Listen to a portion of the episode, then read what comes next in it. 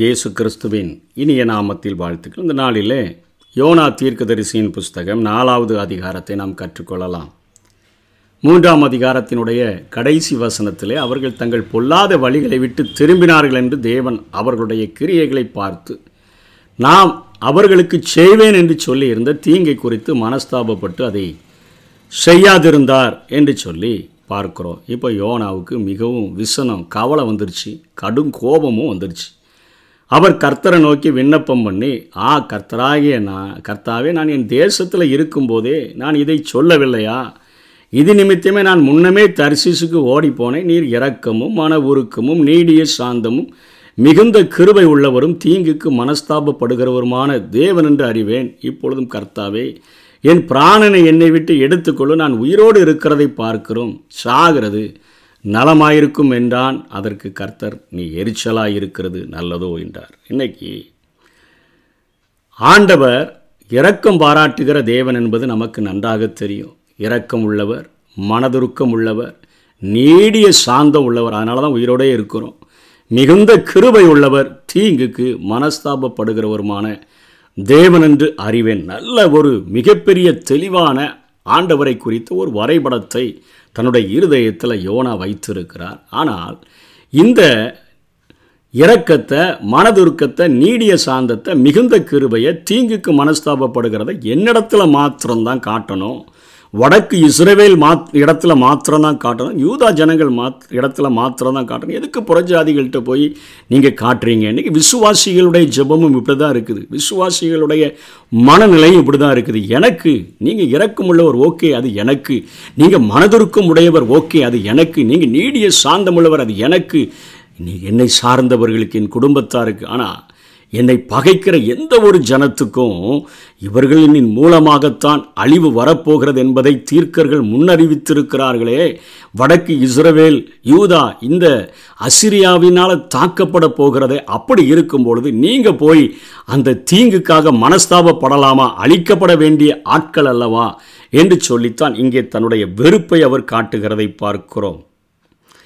நல்ல அறிவு அதாவது வேதத்தின் அறிவை அத்தனை தெளிவாக அவர் பெற்றிருக்கிறதை பார்க்கிறோம் யாத்ராகமம் முப்பத்தி நாலாம் அதிகாரம் ஆறாம் வசனம் ஏழாம் வசனத்தின் முன்பகுதி இதில் தான்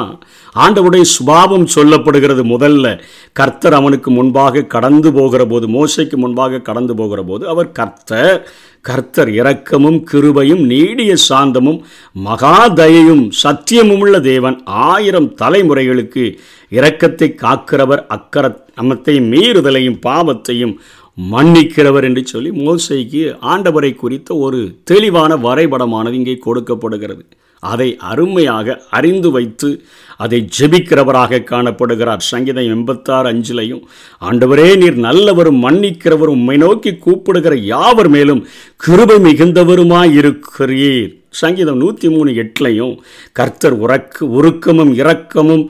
நீடிய சாந்தமும் மிகுந்த கிருபையும் உள்ளவர் சங்கீதம் நூற்றி பதினாறு அஞ்சில் கர்த்தர் கிருபையும் நீதியும் உள்ளவர் நம்முடைய தேவன் மனது உருக்கமானவர் என்று சொல்லி அதாவது கிருபை அன்ஃபெயிலிங் லவ் இன்றைக்கி உலக பிரகாரமான அன்பு அதில் கலப்படம் இருக்குது அதனால தான் சொல்கிறாங்க லவ் ஃபெயிலியர் ஆயிடுச்சின்னு சொல்லி இது நூற்றுக்கு நூறு நம்பக்கூடிய ஒரு அன்பு அன்ஃபெயிலிங் லவ் அதை தான் வேதம் கிருபை கிருபை என்று அழைக்குது நூற்றுக்கு நூறு அவளை நம்பலான்னு சொல்லுகிறது அப்படிப்பட்ட எல்லா நாலேஜையும் அங்கே யோனாவுக்குள்ளே இருக்குது தன்னை கீழ்ப்படியாமல் போனதுக்கு கடலில் தள்ளிவிட்டு அவ்வளோ பெரிய ரட்சிப்பை அவனுக்கு கொடுத்துருக்கிறாரு அந்த ரட்சிப்பை புறஜாதி ஜனங்கள் அது ஆடு மாடு முதற்கொண்டு தண்ணியை ருசி பார்க்காம அது ரெட்டை உடுத்திட்டு அதுவும் படுத்து கிடக்குது ஆனால் அதற்கு காண்பித்ததற்காக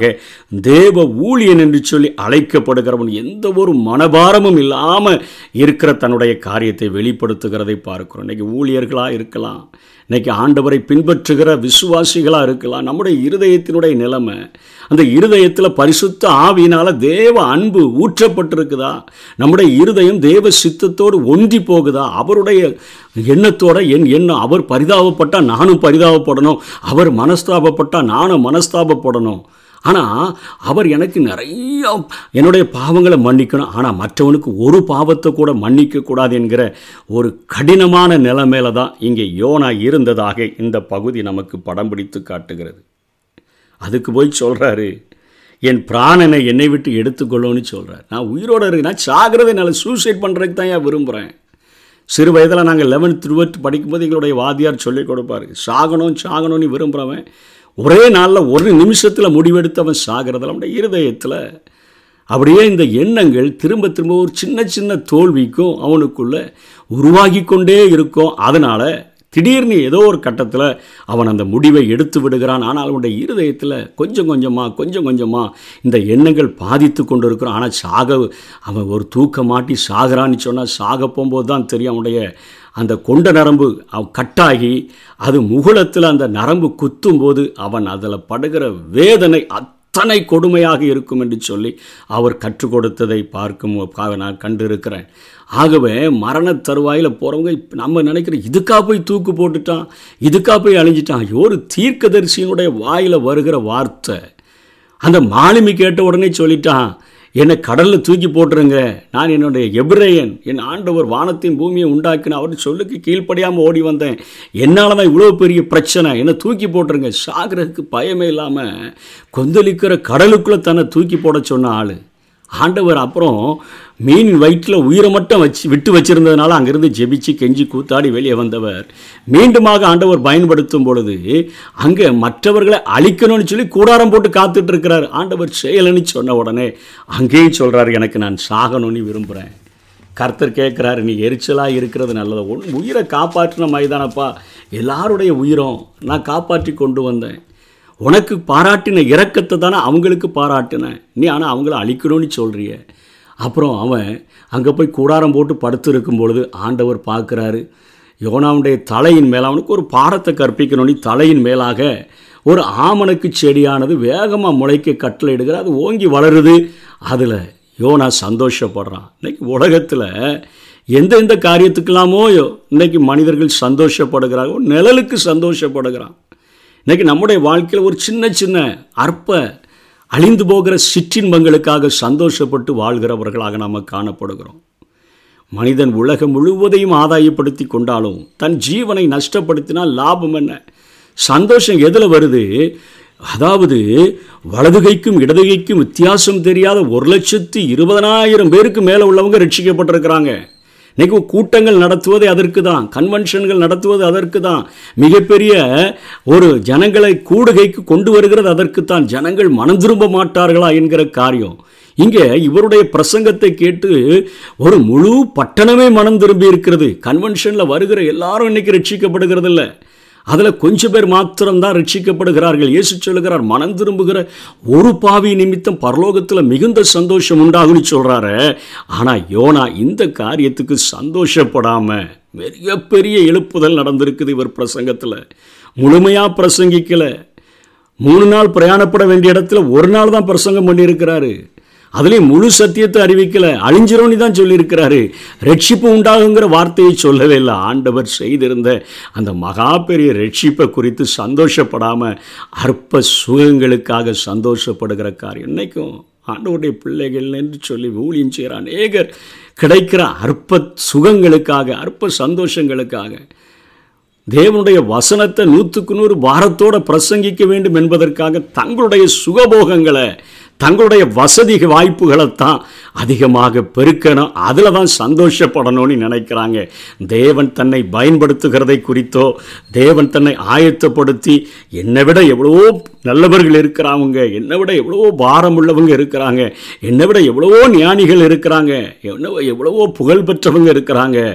ஞானிகளை வெட்கப்படுத்தும்படிக்கு பைத்தியமான என்ன இந்த உலகத்தில் தெரிஞ்சு கொண்டீங்களே உள்ளவைகளை அவமாக்கும்படிக்கு உலகத்தில் இல்லாத போதவைகளையும் இழிவான எண்ணையும் தெரிஞ்சு கொண்டீங்களே அந்த ஒரு பாரத்தோடு ஓடுகிறத விட்டுட்டு உலகம் தருகிற சிற்றின்பங்களுக்காக அற்ப சந்தோஷங்களுக்காக இன்றைக்கு ஒருவேளை ஆமனுக்குக்காக யோனாவை போல சந்தோஷப்படுகிறவர்களாக காணப்படுறோம் அதெல்லாம் அவனுக்கு அவ்வளோ சந்தோஷம் ஆச்சரியமாக இருக்குது ஒரு நிழலுக்கு சந்தோஷம் மறுநாளில் கிழக்கு வெறுக்கிற நேரத்தில் ஒரு பூச்சிக்கு கட்டளை இடுகிறாரு அது ஆமணக்கு செடி அரித்து போட்டு போட்டுருது அதனால் அது காய்ந்து போயிடுது சூரியன் உதித்தபோது தேவன் உஷ்ணமான கீழ்காற்றை கட்டளையிட்டார் அப்பொழுது வெயில் யோனாவுடைய தலையில் படுகிற அந்த நேரத்தில் அவன் சொல்கிறான் தனக்குள்ளே சோர்ந்து போய் சாவ விரும்பு அவன் உயிரோடு இருக்கிற பார்க்கலாம் சாகிறான் இன்றைக்கி சூடு அதிகமாயிட்டுன்னு சொல்லி யாராவது சூசைட் பண்ணணும்னு நினைப்பாங்களா யார் ஒரு தீர்க்க தரிசியினுடைய மனநிலை இப்படி இருக்குது ஒரு கூலாக ஒரு ஏசி மாதிரி ஒரு கூல் கூலாக இருந்துச்சுன்னா வாழணும்னு நினச்சி சந்தோஷப்படுற சந்தோஷம் அவருக்கு அதில் தான் இருக்குது ரெட்ஷிப்பில் இல்லை அதே நேரத்தில் வெயில் அதிகமாக அடித்து கீழ்காற்று வீசி தலையில் அந்த வெயில் பட்ட உடனே நான் தனக்குள்ளே சாவ விரும்புகிறார் நான் சாகணும்னு சொல்கிறார் இன்றைக்கி உலகத்தில் சின்ன சின்ன காரியங்களுக்காக வாழ்க்கையை அழிக்கணும்னு நினைக்கிற அநேகரை பார்க்குறோம்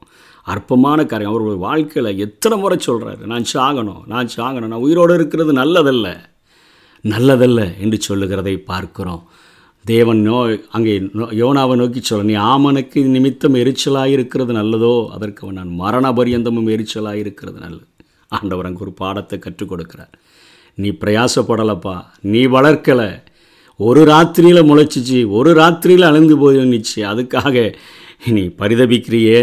வலதுகைக்கும் இடதுகைக்கும் வித்தியாசம் அறியாத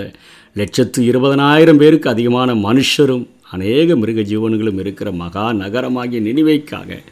நான் பரிதவியாமல் இருப்பேனோ தன்னுடைய இருதயத்தின் பாரத்தங்கு வெளிப்படுத்துகிறார் இன்றைக்கி நமக்குள்ளே ஒரு எண்ணம் உருவாகணும் அதாவது யோபுவை போல வாழணுமா யோனாவைப் போல வாழணுமா யோபு பெரிய தீர்க்கதரிசி அல்ல தேவனால் ஆசீர்வதிக்கப்பட்டு தேவனுக்கு பயந்து பொல்லாப்புக்கு விலகுகிறவனாய் வாழ்ந்த மனுஷன் அவன் தன்னுடைய ஒன்றாவது அதிகாரம் இருபது இருபத்தொன்னில் சொல்கிறார் கர்த்தர் கொடுத்தார் கர்த்தர் எடுத்தார் நான் நிர்வாணியாய் தாயின் வயிற்றிலிருந்து வந்தேன் நான் நிர்வாணியாக போகிறேன் கர்த்தருக்கு ஸ்தோத்திரம் என்று சொல்லுகிற ஒரு மனிதனாக இருக்கிறார் வந்தவைகள் எல்லாம் கர்த்தர் கொடுத்தது தான் நான் பிறப்பை நிர்வாணியாக தான் வந்தேன் ஒன்றும் கொண்டு வரல நான் சாகும்போது ஒன்றும் கொண்டு போக போகிறல பவுல் சொல்கிறாரு இந்த பூமியில் நம்ம ஒன்றையும் கொண்டு வந்ததில்லை ஒன்றையும் கொண்டு போக போகிறல கொண்டு போக விட போகிறதும் இல்லை யாரும் நம்மளை எல்லாத்தையும் விரும்புனதை தந்து நம்மை போட்டு அடக்கம் பண்ண போகிறதில்ல இல்லை பரலோகத்துக்காக தூக்கிட்டு போமா இல்லை நம்ம அனித்தியமான உலகப் பொருள்களினால் சிநேகிதரை சம்பாதித்தால் ஒன்று மாத்திரமே நம்மை மாளும்பொழுது நித்திய வீடுகள் அவர்கள் ஏற்றுக்கொள்வார்கள் வாங்க பிரதர் பிரைஸ்லா உங்களால் தான் நான் ரட்சிக்கப்பட்டேன் என்னுடைய ஆத்மாவுக்காக நீங்கள் இத்தனையாய் செலவு பண்ணவும் செலவு பண்ணப்படவும் நீங்கள் விரும்புனீங்க அப்படின்னு சொல்லுவாங்க ஆனால் இங்கே யோனாவுடைய சந்தோஷம் சாதாரண ஒரு வெயில்லையும் நிழல்லையும் இருக்கிறத பார்க்குறோம் ஆனால் யோபுவைப் போல நாம் அறிக்கையிட்டு வாழும்படியாக நாம் அழைக்கப்பட்டிருக்கிற ஒரே ஒரு காரியம் இந்த உலக வாழ்க்கையானது அன்றைக்கு பேதுரு ராம் முழுவதும் பிரயாசப்பட்டு ஒன்றுமே அகப்படலைன்னு சொன்னார் அதுதான் இன்றைக்கி உலகத்தில் காலையிலேயே எழும்பி மனுஷன் இரவு முழுவதும் ஓடுகிறான் அதனுடைய ரிசல்ட் ஈக்குவல் டு ஜீரோ மனிதர் உலகம் முழுவதையும் ஆதாயப்படுத்தினாலும் அவர் தன்னுடைய ஜீவனை நஷ்டப்படுத்தினால் லாபம் என்ன என்ன ஆண்டவுடைய வார்த்தையின்படி சித்தத்தின்படி வளைய போடும் பொழுது அது அப்படியே அந்த சத்தத்தை கேட்டு சித்தத்தை செய்யும் பொழுது சந்தோஷப்படுத்தக்கூடிய அளவிற்கு அவ்வளோ பெரிய ஆசீர்வாதத்தை ஆண்டவர் கொடுத்தார் உலகமும் அதன் இச்சையும் ஒளிந்து போகும் தேவனுடைய சித்தத்தின்படி செய்கிறவனே என்றென்றைக்கும் அவன் நிலைத்திருப்பான் என்கிற காரியத்தை இந்த சத்தியத்திலிருந்து நாம் கற்றுக்கொள்ள முடியும் ஆண்டவருக்கென்று